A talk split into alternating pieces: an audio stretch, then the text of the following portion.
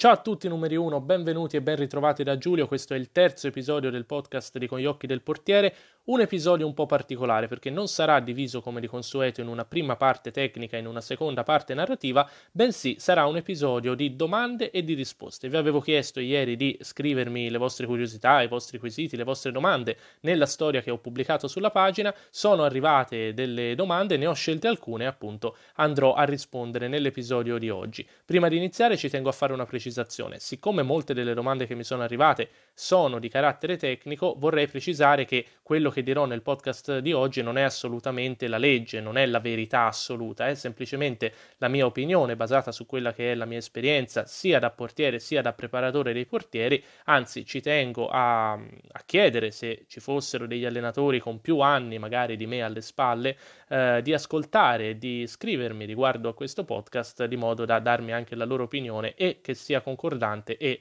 che sia discordante rispetto alla mia perché ritengo sempre molto giusto e opportuno discutere e parlare di questi argomenti e anche piacevole visto che nutriamo tutti la stessa passione per questo sport e in particolare per questo ruolo. Direi che non c'è altro da dire, siamo pronti per andare avanti con le vostre domande e le mie risposte. Questo è il terzo episodio del podcast di Con gli occhi del portiere.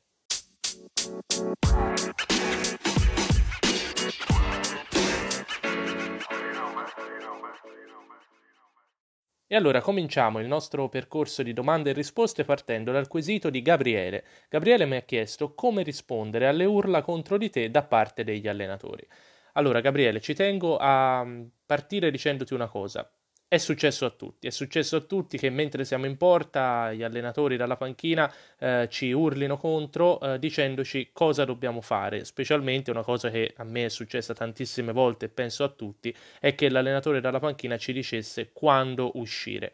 Allora, il fatto è questo, l'allenatore dalla panchina non può avere la giusta percezione di quello che succede in campo, oltretutto l'allenatore dalla panchina non è nella nostra testa eh, per quanto riguarda la situazione delle uscite, che è quella che è capitata più volte, almeno a me, il fatto è questo. Eh, ci sono delle occasioni in cui bisogna uscire, ci sono delle occasioni in cui non bisogna uscire, ma personalmente quello che mi è stato sempre insegnato è che comunque, qualunque essa sia, la prima decisione che il portiere prende deve essere mantenuta fino alla fine. C'è un pallone su cui dovrei uscire, ma io decido di rimanere in porta. Bene, rimango in porta, perché se penso di rimanere in porta e poi qualcuno, per esempio l'allenatore, mi chiama l'uscita e io parto in ritardo, non arriverò mai su quel pallone e farò una doppia frittata. Stessa cosa, se un pallone magari mh, mm, non sarebbe stato un pallone su cui uscire, ma io ho deciso di abbandonare i pali e di andargli incontro, non mi posso fermare. Fermarsi rimanere a metà è la cosa più sbagliata. Quindi l'allenatore di principio non deve chiamare eh, l'azione al portiere perché eh, rischia appunto di entrare in cortocircuito con quella che è stata l'idea iniziale del portiere e quindi di fare peggio. Però Gabriele ti dico anche una cosa, che eh, tu mi hai chiesto esplicitamente come rispondere alle urla contro di te dei mister. La risposta è non rispondere, perché comunque l'allenatore è una persona più grande di te, è una persona a cui devi portare rispetto, quindi anche se sbaglia non gli devi rispondere, soprattutto non gli devi rispondere a caldo, perché le risposte a caldo, lo sappiamo, sono risposte di pancia che spesso e volentieri escono male e rischiano di fare un disastro. Quando giocavo mi è successo una volta che l'allenatore mi abbia chiamato un'uscita, io mi sono arrabbiato, gli ho risposto di pancia, gli ho risposto male e mi sono beccato una punizione di tre panchine consecutive. Quindi, per una questione di rispetto, per una questione di ruoli, non bisogna mai rispondere male ai propri allenatori, vanno sempre rispettati. Se pensiamo che abbiano sbagliato, perché evidentemente sbagliano anche loro, dopo la partita o all'allenamento successivo li prendiamo da una parte e ne discutiamo pacificamente.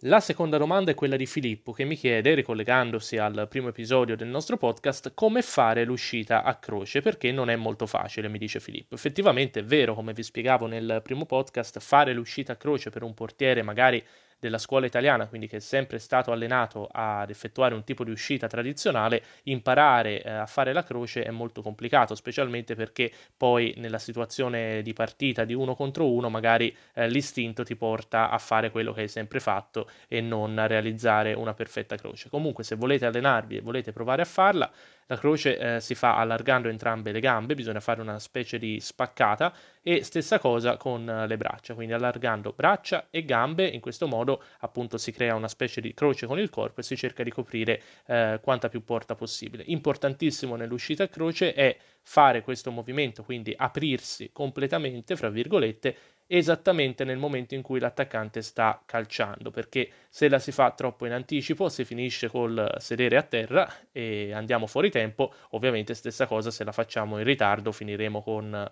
eh, il reagire al tiro quando il pallone è già passato da un pezzo. Quindi importante aprire bene le gambe, aprire bene le braccia e soprattutto scegliere perfettamente il tempo. So che non è facile, però è uno dei motivi per cui vi dicevo che fare l'uscita a croce è veramente molto molto complicato, specialmente per noi italiani che non ce l'abbiamo esattamente nel nostro sangue.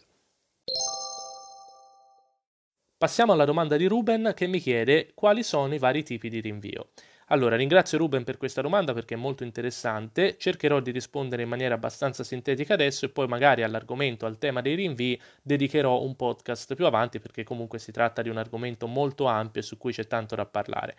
Quali sono i vari tipi di rinvio? Innanzitutto bisogna distinguere tra rinvii con le mani e rinvii con i piedi, poi all'interno dei rinvii con le mani troviamo il rinvio con le mani rasoterra per servire un compagno più vicino e il rinvio con le mani invece diciamo con la modalità catapulta per intenderci per servire un compagno più lontano che magari vogliamo mandare sulla corsa ma non necessariamente. Per quanto riguarda i rinvii con i piedi, c'è il rinvio da terra, che è il rinvio dal fondo quando il pallone esce, varca la linea, dobbiamo riprendere con un rinvio dal fondo all'altezza dell'area piccola, e poi c'è il rinvio al volo, che invece è quando abbiamo la palla in mano e vogliamo rinviare il pallone. Un rinvio che purtroppo si usa sempre di meno nel calcio professionistico, però nei nostri campionati, nel calcio dilettantistico è ancora molto in uso ed è molto importante realizzarlo bene, eh, cercando di insomma calciare il pallone senza alzare eh, colombelle incredibili, perché ovviamente se il pallone va tanto in alto, eh, innanzitutto il rinvio sarà più alto che lungo e poi quando scende sarà ancora più difficile controllarlo per i nostri compagni. Quindi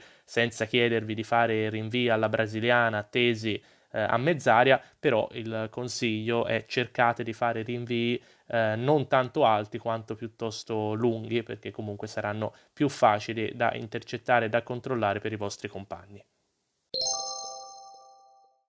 Per rimanere collegati al discorso dei rinvii, vado a eh, citarvi la domanda di Marco che mi chiede: Non riesco a dare potenza al rinvio, immagino che intenda il rinvio da terra, cosa posso fare? Allora, quello che ti dico, Marco, è che non è tanto importante la potenza nel rinvio da terra. Eh, anche per me è stato veramente un tallone d'Achille il rinvio da terra, ci ho messo tanti anni ad impararlo, anche perché è effettivamente vero che quando si è più piccoli è difficile dare potenza al pallone, tant'è vero che nelle categorie eh, più giovani, diciamo, spesso e volentieri si vede il difensore calciare perché magari è più abituato del portiere a, a quel tipo di gesto tecnico. Però eh, ti dicevo che non è tanto importante la potenza quanto eh, il modo in cui ci si coordina, il modo in cui si mette il piede. Piede d'appoggio vicino, quasi parallelo al pallone e poi si va eh, di collo pieno. Puoi rinviare di collo pieno perché se hai difficoltà eh, con la potenza il rinvio di collo pieno, anche se ehm, stilisticamente non è bellissimo, però può essere la soluzione per mandare il pallone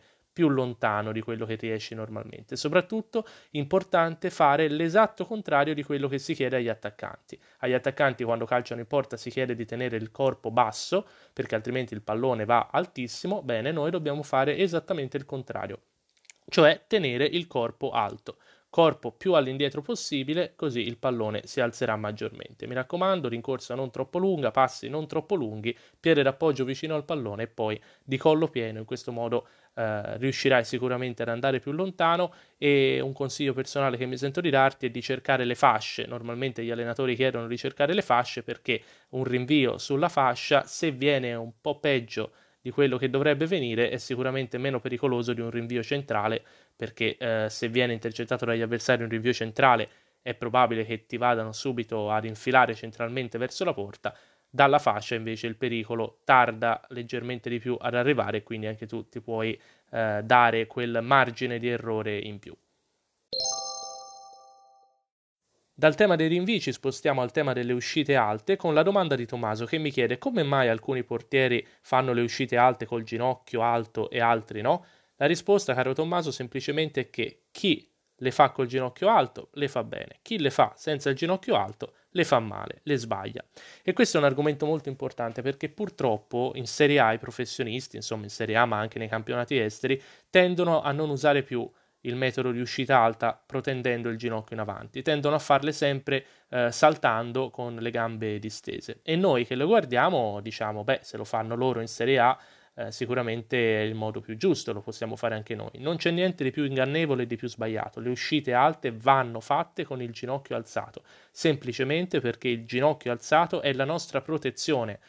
è ciò che ci permette di non essere colpiti dall'attaccante, di proteggerci e quindi di eseguire perfettamente l'uscita.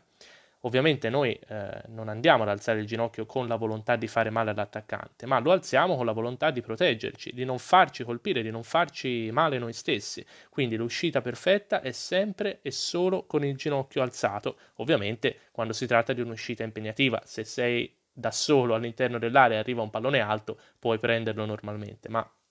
nell'occasione di un cross in area con una mischia, comunque con un attaccante che ti viene incontro, il ginocchio alzato è assolutamente obbligatorio. Mi raccomando ragazzi, continuate ad utilizzarlo perché l'uscita senza ginocchio alto è un qualcosa che si vede nel calcio professionistico, anche se io non sono d'accordo, tant'è che spesso e volentieri si vedono portieri professionistici sbagliare le uscite facendolo in questo modo, oppure prendere dei colpi e cadere a terra, ma noi dobbiamo continuare con il metodo scolastico, con il metodo semplicemente giusto, uscire in presa alta sempre e solo con il ginocchio proteso in avanti per proteggerci.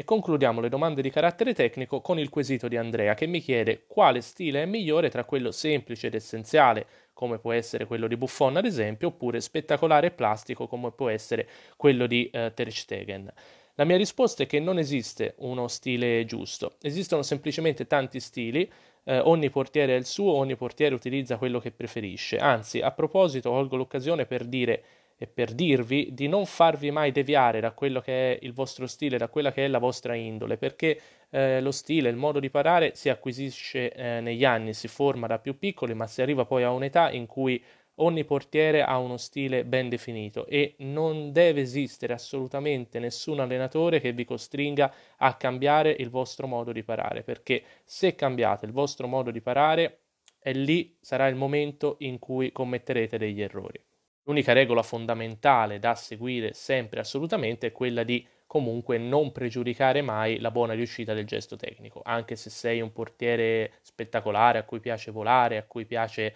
eh, fare acrobazie in porta, se arriva un pallone da bloccare, quel pallone lo devi bloccare perché andare a respingere un pallone innocuo tanto per il gusto di respingerlo porterà inevitabilmente a delle conseguenze negative. Quindi ognuno usi pure il suo stile senza farsi condizionare, ma sempre facendo la cosa più giusta che possa giovare a lui stesso in primis e poi ovviamente anche alla propria squadra. E dopo alcune domande di carattere tecnico passiamo invece ai quesiti di tipo personale, come ad esempio quello di Luca che mi chiede semplicemente qual è il mio portiere preferito. Allora Luca ti rispondo raccontandoti un po' molto brevemente quella che è stata la mia storia. Devi sapere che io fino all'età di circa 8 anni odiavo assolutamente il calcio, non lo seguivo, non mi piaceva, lo detestavo davvero. Poi nel 2006 i miei genitori mi hanno praticamente costretto a guardare con loro le partite del mondiale e eh, piano piano mi sono appassionato, vedevo che l'Italia vinceva, vedevo che si andava avanti e quindi alla fine quelle partite le ho guardate tutte e eh, diciamo poi nell'apoteosi della vittoria finale con tutte le macchine per le strade che suonavano il clacson, le bandiere, i festeggiamenti, mi sono appassionato a tal punto che ho deciso di cominciare a praticare questo sport. E in particolare eh, mi aveva colpito eh, Buffon perché eh, lo vedevo come quello diverso, quello che era vestito in modo diverso, che portava i guanti e non ce l'aveva nessuno, quello che aveva il numero uno sulla schiena, a me è sempre piaciuto il uh, numero uno e, e, quindi mi sono appassionato in particolare a lui. Eh, non ti nego che il ruolo del portiere all'inizio mi piaceva anche perché era quello che nella mia piccola mente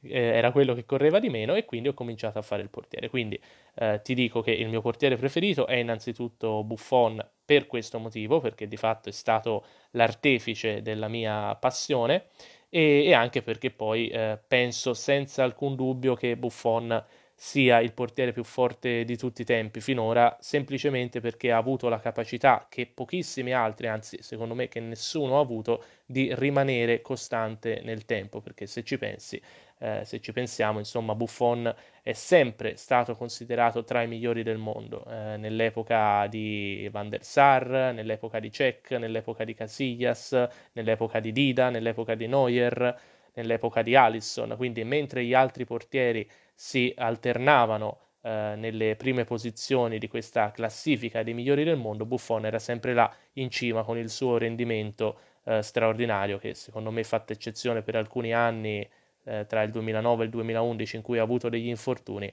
veramente Gigi è stato senza dubbio eh, sempre a livelli altissimi e quindi per questo motivo il mio portiere preferito e secondo me il migliore di tutti i tempi.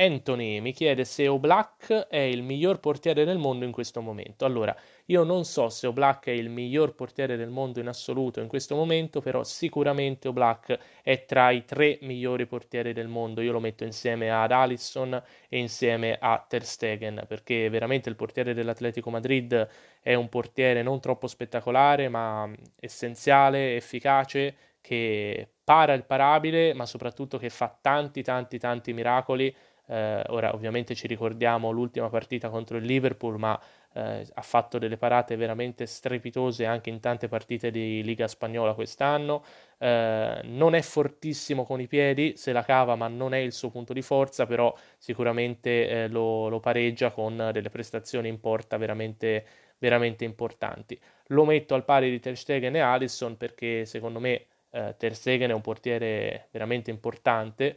è veramente, veramente molto molto forte e giocare nel Barcellona senza dubbio lo, lo aiuta anche nel mettersi in mostra, nel mettersi in evidenza. Per quanto riguarda Alisson, secondo me lui è in questo momento in assoluto il migliore del mondo, eh, se non altro perché lo ritengo veramente eh, forte in tutti i frangenti, è forte nelle uscite, è forte nelle conclusioni ravvicinate dalla distanza, è bravissimo con i piedi essendo brasiliano ed è un portiere veramente molto efficace, non troppo spettacolare ma che fa sempre quello che deve fare per impedire al pallone di oltrepassare la linea. Quindi secondo me Alisson in questo momento è uno scalino avanti a tutti eh, l'unico handicap che ha avuto in questa stagione sono gli infortuni che lo hanno un po' frenato e che sicuramente hanno lasciato spazio anche all'emergere di eh, Ter Stegen, ma anche, come diceva Anthony, di Oblak, che sicuramente è tra i portieri più forti del mondo in questo momento. E chiudiamo il nostro giro di domande, quindi il nostro terzo episodio, con il quesito di Vincenzo, che mi piace lasciare per ultimo perché se vogliamo è anche un po' romantico, no? Perché Vincenzo mi chiede se si può esprimere a parole la felicità di una parata in volo. La mia risposta è no. Assolutamente no, perché la parata in volo, quindi eh, l'intercettare, il deviare il pallone staccando completamente da terra, elevandosi proprio in volo, è una sensazione secondo me insieme al parare un calcio di rigore veramente unica e indescrivibile per un portiere, cioè è quello per cui noi portieri viviamo. Bellissima la parata di riflesso, bellissima l'uscita, bellissimo tutto, ma quando facciamo una parata in volo così protesi, magari anche con la mano di richiamo, mi viene in mente la parata di Ter Stegen nell'ultimo classico contro il Real Madrid, è veramente una sensazione straordinaria perché ti senti quasi sovrumano, no? ti senti invincibile, ti senti veramente con le ali sulla schiena e poi insomma sono quelle parate più belle anche per il pubblico di fronte alle quali tutti rimangono a bocca aperta e di fronte alle quali nessuno veramente può eh, riservarsi un applauso. Quindi No, non si può descrivere a parole la felicità di una parata in volo, non si può descrivere a parole la felicità di un rigore intercettato, non si può descrivere a parole semplicemente, secondo me, che cosa vuol dire essere un portiere.